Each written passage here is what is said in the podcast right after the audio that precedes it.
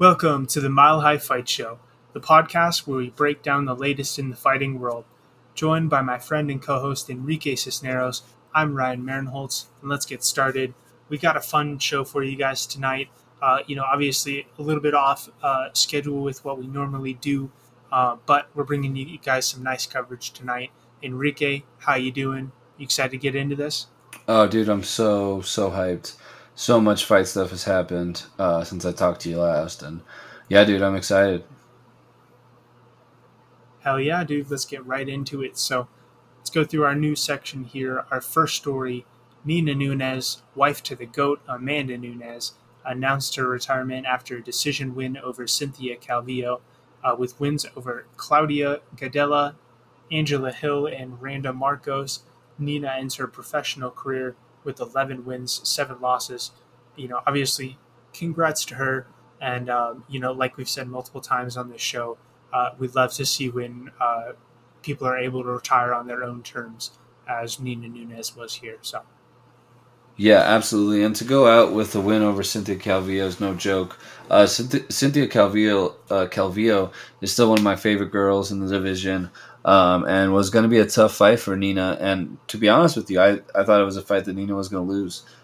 So for Nina to go out on top, just a few weeks after Amanda was able to get her belt back is amazing. So congratulations to Nina on a outstanding career,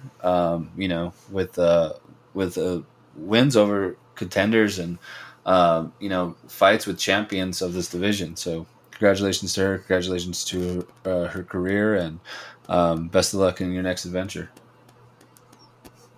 Absolutely. Very well said. And our next story here, former UFC title challenger, former two-time Bellator world champ and current PFL welterweight Rory MacDonald announced his retirement after failing to make the PFL playoffs.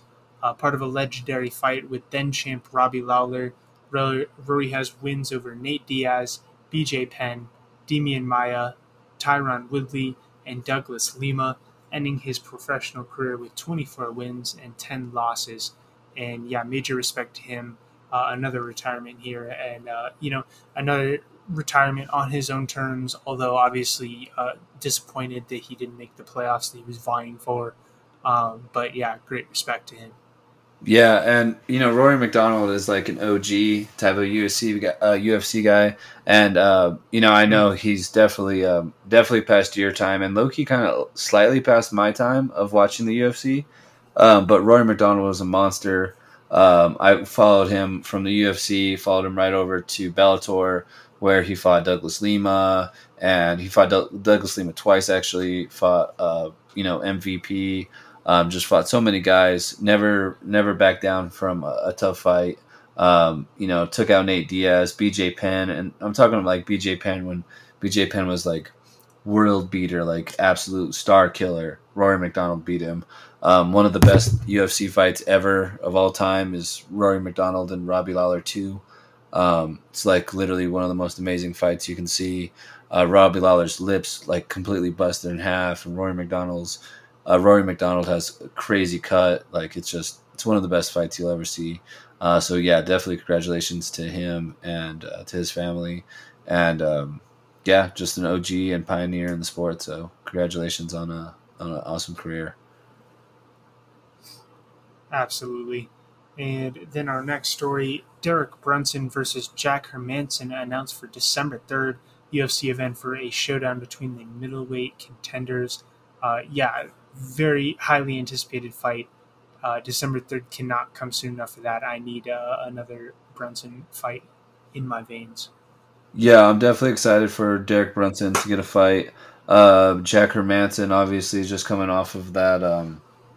He was supposed to fight Darren Till, UFC London, I think it was. Mm-hmm. And Darren Till obviously couldn't make the fight. Fought that other dude that ended up flipping him off and talking shit to him. So Jack Hermanson gets to fight a contender. Derek Brunson gets to get back in there. And, they haven't announced where the UFC event's going to be at. It's just right now just set for December 3rd. So we'll see where that ends up taking place. So, but yeah, a good fight for sure. Absolutely. I can't wait to see what gets scheduled around it as well. And then a absolute banger right here. The last style bender, Israel Adesanya, is set to defend his middleweight belt against longtime nemesis Alex Pereira November 12th at MSG. The two have fought twice before in kickboxing matches, with Pereira winning both of them by knockout. So obviously, a little history between those two. That's going to be a super exciting one, and I cannot wait for that, especially after meeting at, I can't remember exactly which event it was at. I think it was, if not the last pay-per-view, like the previous one, where Adesanya fought and Pereira fought later on the card against Sean Strickland. And you could just feel it. You could just feel that energy building, especially after that win. And the UFC spared no time in getting us this matchup. So I cannot wait for November 12th. Yeah, this is instantly okay, so Islam and Charles happens at the end of October, and then this happens at the beginning of November. Yeah. So instantly, I'm instantly just so stoked about November 12th. The UFC knew this was coming. That's why they gave Alex Pereira, Sean Strickland, end up with that amazing knockout of Sean Strickland. 3 fights, 3 knockouts, 3 highlight reel knockouts. So, Alex Pereira definitely has earned his title shot. He gets to fight Israel Adesanya for the third time, this being the first in an MMA fight. And Izzy said it himself when he announced the fight, on his Instagram, this shit ends now. It's kill or be killed. This is the third one, and this is the one in the height of everything. Israel Adesanya is a star in the UFC, and Alex Pereira is a relatively newcomer. So for him to step onto the scene, 3 knockouts, get the hype. People know now that the two have fought before twice, and Pereira knocked him out. Izzy was stiff, dude. It wasn't just a TKO type of knockout. It was a knockout. Pereira's got the power in all of his limbs. I'm so stoked for this fight. It's crazy how stoked I am for this fight. I don't know if I'm more excited for this fight or the Islam Charles fight, but this fight is just going to be a banger. Oh, for sure. And as you've mentioned before, it's just ever since ever since Pereira entered the UFC, it's just kind of been a countdown to when we're going to get this matchup, and as soon as he can earn that title shot. And so, he's earned that title shot. They're going to get to face off in November, and we cannot wait for it. It's going to be a ton of fun. And our next one here, Askar Askarov versus Brandon Royval, announced for October 15th. A big fight for both men as they look to make their name heard for next title challenger at 125 pounds at flyweight there.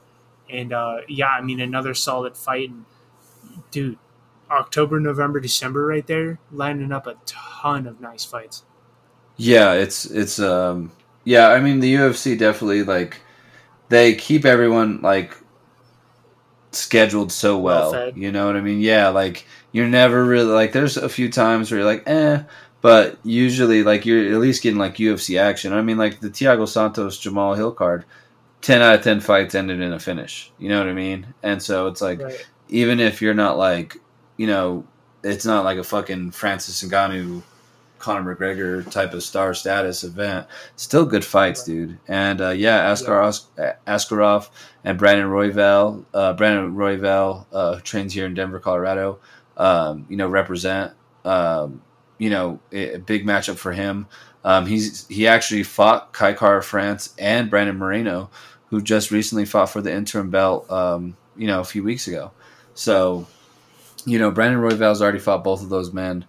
He's looking to establish himself and to get his name thrown in the ring for the next title challenger after Moreno Figueiredo 4. So, it's a big, important fight. Askarov himself is undefeated. So it's a big fight for both of those guys. And to be honest with you, the winner of this is probably going to get the next title shot. So it's a big fight for sure. I would definitely circle October 15th, and then circle this fight on there because it's going to be fireworks for sure. Yeah, absolutely. That's going to be a very fun one. And then another October fight here, Chase Hooper versus Steve Garcia Jr., set for October 29th.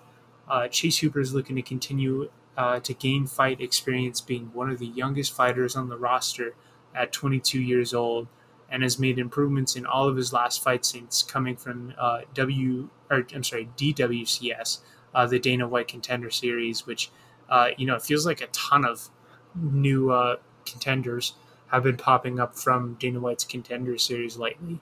And that's definitely been taken off for sure. So, excited for that matchup. Yeah, this is one that, perked my ears when I saw it as well, just because, one, I love Chase Hooper. He's just like the coolest, sweetest dude ever. He just is like a super mellow kid, great at jiu-jitsu, and just has the heart of a lion, dude. Just like goes out there and fights his ass off every single time. The last fight that I watched with him, Chase Hooper, like I said, is more of a jiu-jitsu guy, so he gets a little outmatched in the striking battle sometimes.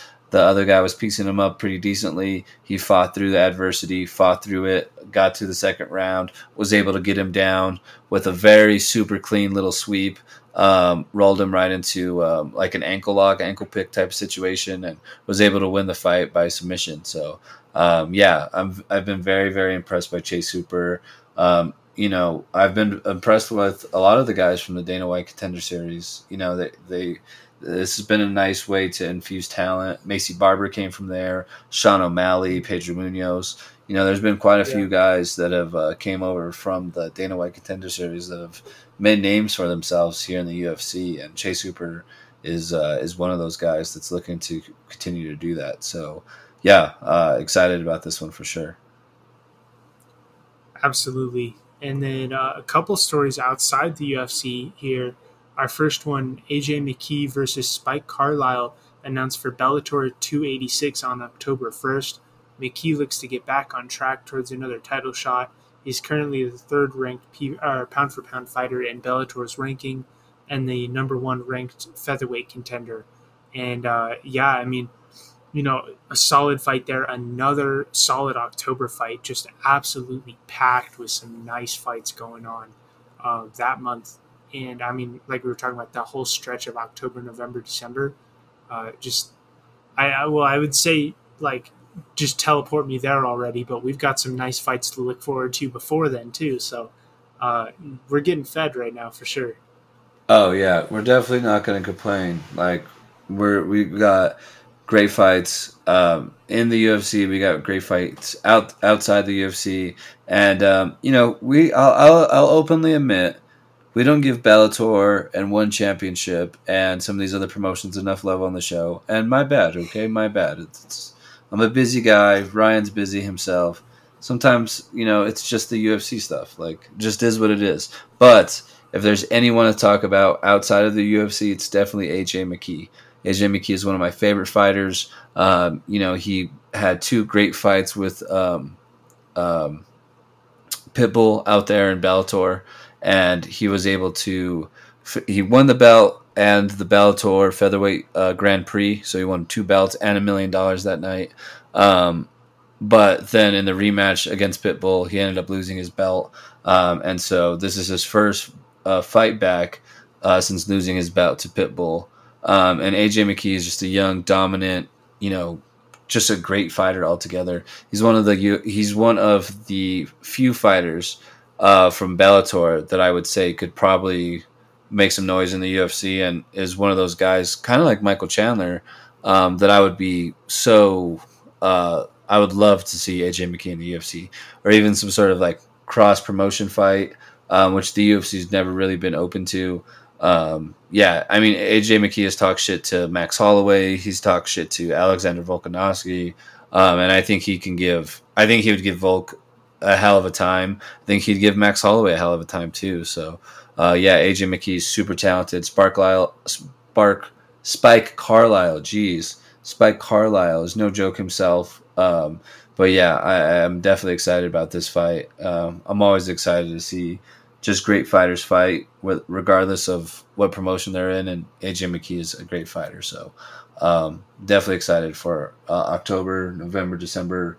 Those are just good, solid fight months. And then it's cold outside, so there's nothing to do besides hang out with the homies and watch some fights. So I'm down. It's true, man. It's true. You know, I mean, hard to do some sports in the winter, but punching other guys in the face always warms you up. So works pretty well. But our next and final news story this week, Teofimo Lopez goes on to defeat Pedro Campa in the 7th round due to a technical knockout. This is Lopez's first fight since his last outing, in which he suffered his first professional loss to George Kambosos, and also his junior welterweight debut. And this is boxing, if I did not mention it before. But yeah, I mean, this was a very solid fight, and Lopez just outlasts him and got stopped on a very solid combo that he put together there, and was just nailing the dude, and the referee stopped it there. And congratulations to him rebounding off or after his very first career loss there, in which I believe he, like, I'm sorry, I'm not super familiar with the way the boxing works, but I believe he lost 4 titles. Yes. In the one fight. Yeah. So that sucks. Yeah. I'm so sorry, bro. It's terrible. Well, and then the guy that he had to go through to get the belt, was no slouch either. So yeah, like boxing has different, I guess, like, what would you call it?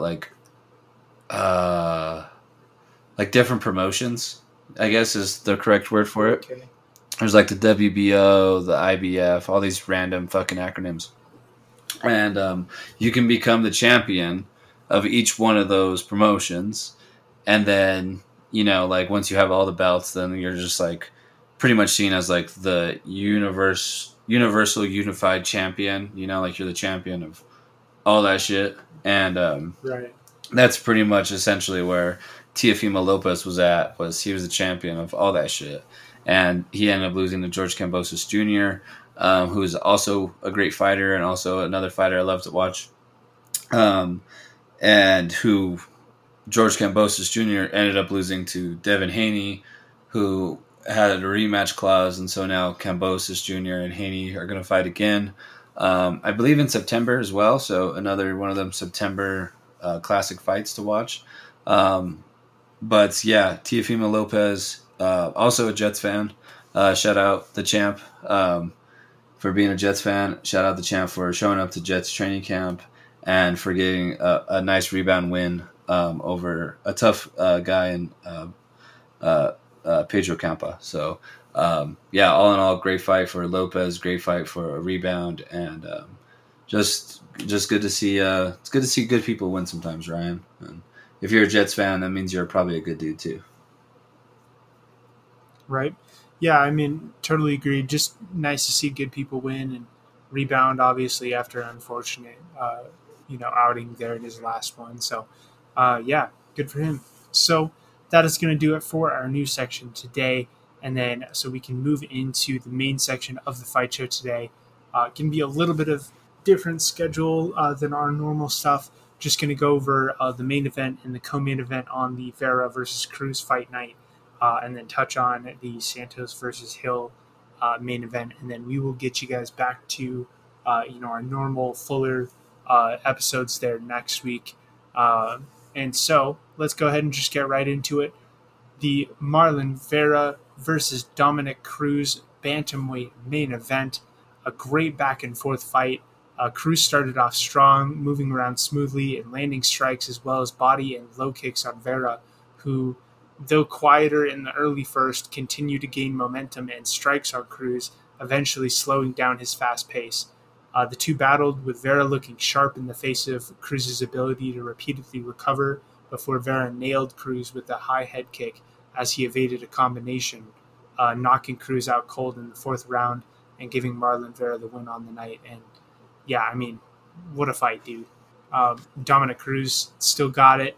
He's doing his booth thing, but occasionally he comes in and still fights. And he looked really good, but Vera just caught him really nice. And it was definitely cool to see Vera kind of slow him down over the fight. You know what I mean? He started off, Cruz did, started off real fast, and Vera just slowly was able to kind of piece him down and get him to slow down enough that he could land a really nice kick and end it there.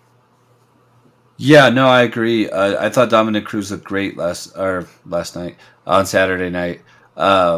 So, yeah, I mean, ultimately, I think that the biggest thing that I thought that Marlon Vera did good in those first few rounds was just staying with the pace of Dominic Cruz, surviving the onslaught.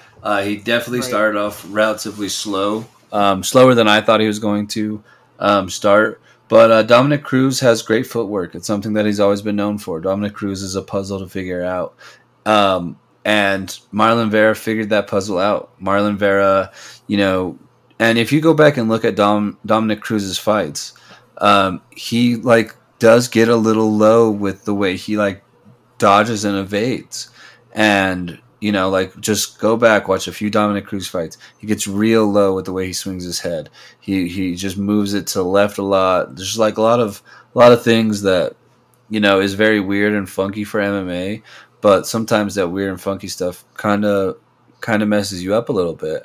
There's reasons why certain things work outside of MMA in comparison to inside MMA, and I think that Dominic Cruz is starting to realize that, you know, it's a different game. Maybe the stuff that he was getting away with earlier in his career, even just a few years ago, he can't do anymore because Chito Vera, you know, just saw it through that left high kick up and nailed and broke his nose on it. Yeah, it was just completely like, it was such a shocking knockout, if I'm being honest with you, because he barely gets his toes to connect with his face. And it was just such a powerful kick. It just put him right out. He like literally like skipped halfway across the cage. It was crazy, but it was a great fight regardless. Shout out to Dominic Cruz for showing that fighting spirit that he has, and for just always being ready to fight. And shout out Chito Vera. You know, Chito was a guy that I've been rooting for a long time. You know, Chito has a special needs daughter that he takes care of, and. You know, being a dad myself, you know, I could always support another dad. And yeah, Chito is he's just a badass dude. He's all tatted up. So I love that aspect of him. And yeah, I'm glad that he was able to establish such an awesome knockout over such an established legend like Dominic Cruz. And I would look for Chito to probably fight, the winner of the O'Malley Peter Yan fight. 'Cause I think there's unfinished business with O'Malley. If O'Malley were to beat Peter Yan, he'd be ranked ahead of Chito Vera, so that that fight makes sense ranking-wise and the unfinished business-wise. And if it's Peter Yan that beats O'Malley, which a lot of people think it will be, Peter Yan needs a new fight. And tell me after seeing that knockout, you don't want to see Peter Yan versus Chito Vera. It's a banger.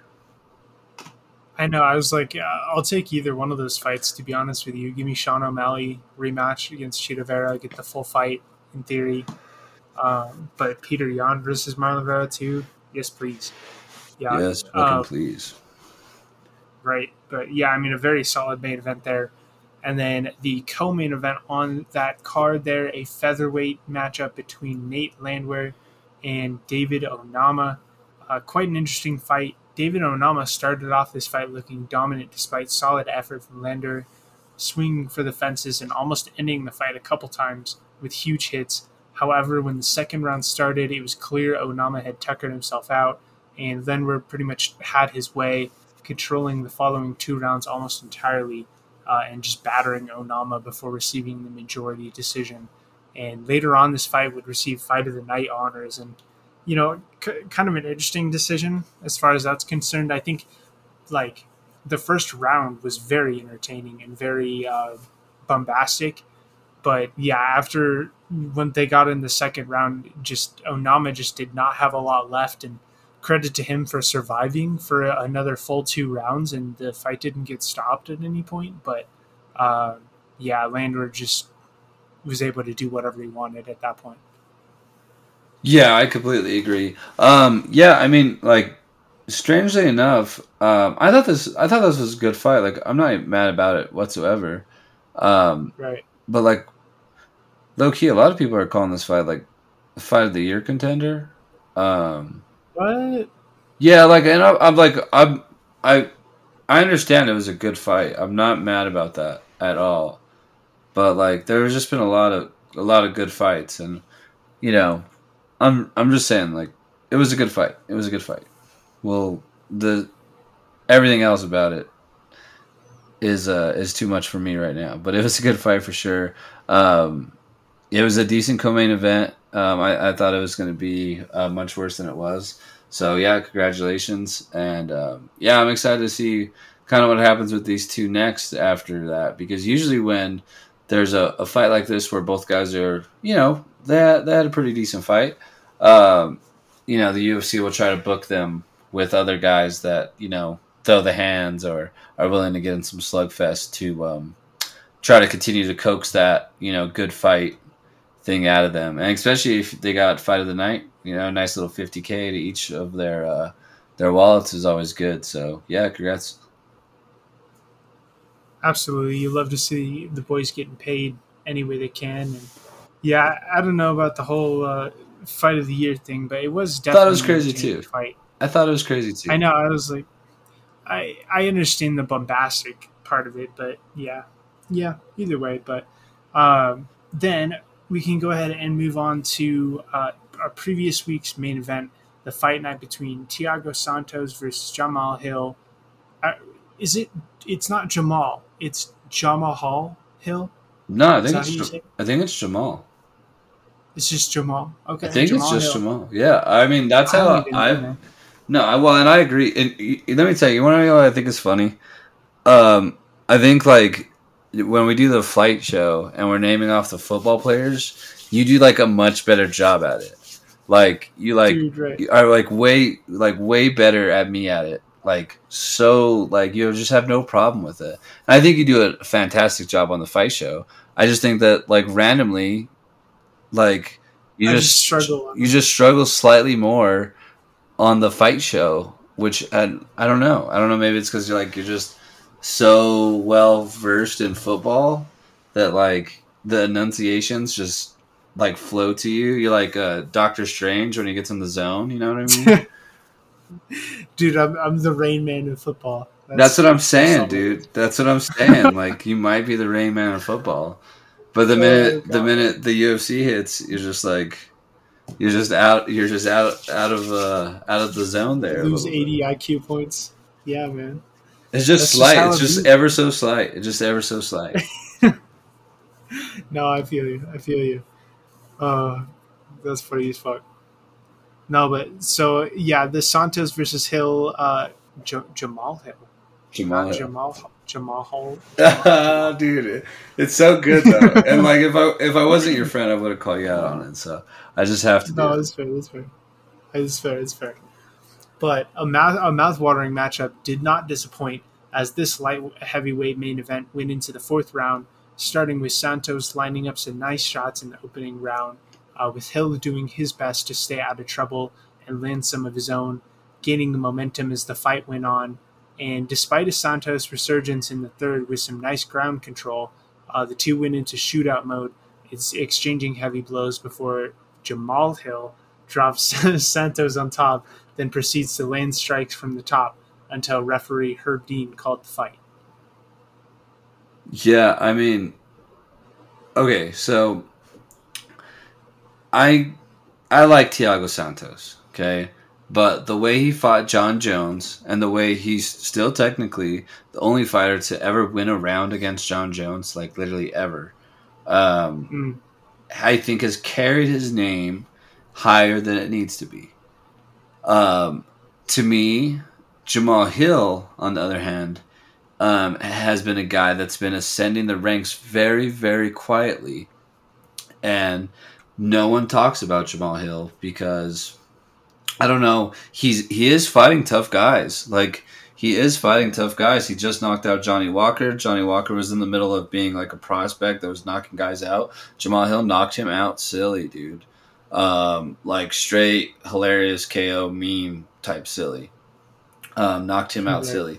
John Jones wasn't able to stop Thiago Santos. Jamahal Hill did.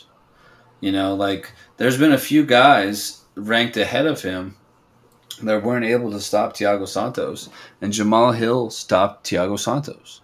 And yeah, I was talking to Diego, my good buddy, just someone that's also very interested in MMA and UFC, like myself. And I was telling him that, I really do believe that Jamahal Hill is like a dark horse contender in this division that no one's talking about right now.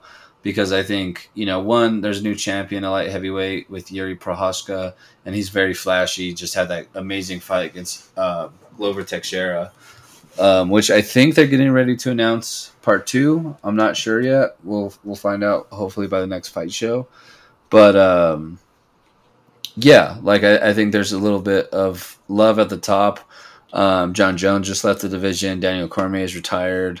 Dominic Reyes is still out for whatever reason. And so, yeah, I think that there's not a lot of love at the top of the division right now. And someone that needs to get a little bit more love is Jamahal Hill. And I think he'll continue to win fights until he gets a title shot. I really do think he's quite talented.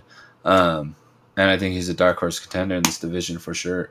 So congratulations on his impressive TKO win over Thiago Santos. He showed great poise and power, and if he just didn't have that dumb tattoo on his chest, I would like him a lot more. Right. He just has like two random Facebook thumbs ups on his chest, like one on each side. It's like so random and stupid. It's just drives me crazy, dude. Just stop, bro. That's terrible. It's so bad. No, like, I'm with you though, as far as Santos is concerned, and when you look at, Jamahal Hill. When you look at him in the light heavyweight division, almost anybody, if you can not only have the power and control over that power, but then also be able to kind of piece guys up and pick your shots and be that sniper, that's going to take you a long way in fighting a lot of those big guys. If you can avoid those major shots and pick your own shots at that larger size, and rather than just going into every fight as a slugfest. He's definitely an underrated contender, and that showed here against Santos, and that was a solid fight. And I got to say, before we sign off, I did, while you were talking, I think I figured out why I suck at UFC names and MMA names, because I realized that like almost all football names are like American-ass names. And then in MMA, it's like a worldwide sport more so. You know what I mean? So you get names like Jiří Procházka that I had to literally look up the definition, like pronunciation for, to like figure out how to say. Because I was like, I don't know how to say this word. Like just reading it, I was like, I don't even know how to attempt to say this word. There's like no names like that in the NFL, bro. That's true. I guess there is like literally no fucking... Well, okay, and to also give you credit, the way Jamahal Hill spells... Well, the way Jamahal Hill's mom spelled Jamal is Jamahal. Jamahal. Jamahal. So, but shout out Jamahal Hill's mama. Like, made a damn fight. Damn fine light heavyweight contender. But yeah, I agree. True. There is no Jiří Procházka or Habib Nurmagomedov in football. Like there is, right. There is none of that. There is none of that. So that's funny as hell. Dude, yeah. I still call him Khabib, and that's just straight up wrong. Yeah, I mean, it is, and it isn't. There's people that call him Khabib, and I don't think he has like on the contrary, like Nate Diaz actually prefers to be called Nathan, like. Dude, just like song. No, I'm for real. I know it sounds terrible, right? Like, why would I hate that? I know, dude. So many people do, but I mean, like, just prefers to be called Nathan. That's why, like, Ariel Helwani literally calls him Nathan. Also hilarious. Dustin Poirier calls him Nathaniel, which is like it's so funny to me. It's like one step worse. Yeah, exactly. It's like a de-evolution of Nate. It's like Nate, Nathan, Nathaniel. Oh my god! But anywho, yeah, like I do agree, spot on that. Yeah, most of the names in American football are American, and yeah, in MMA you just get all these crazy ass names. So I can't fault you there. I just had to talk shit to you, Ryan. I just had to. No, I feel you. I like, just as you were talking, I was like, dude, that's what it is. These fucking crazy ass amazing, which is ironic for me having a German 10-letter last name that like 5 people that I've ever met have pronounced correctly the first time they say it. I should just be like uniquely qualified to say those types of names. Oh, but yeah, alas, that is. Alas, I am not. Well, you know what it is? It's because you also have like just a normal first name. You know what I mean? Like Ryan. True, just boring ass fucking white person name. Right, like Ryan is just like a normal first name, and then you pair it with this like extravagant last name, and that's how you get the beautiful person that you are. But even more so, you just fall on the Ryan side of worldwide name enunciations. That's all. You just fall on the Ryan side, not on the Marinhold side. That's all it is. This is true. It just is what it is. For like, my name's Enrique Cisneros. I have like 4 last names, and I don't speak Spanish. It just is what it is, dog. Like, you know, we would be too powerful.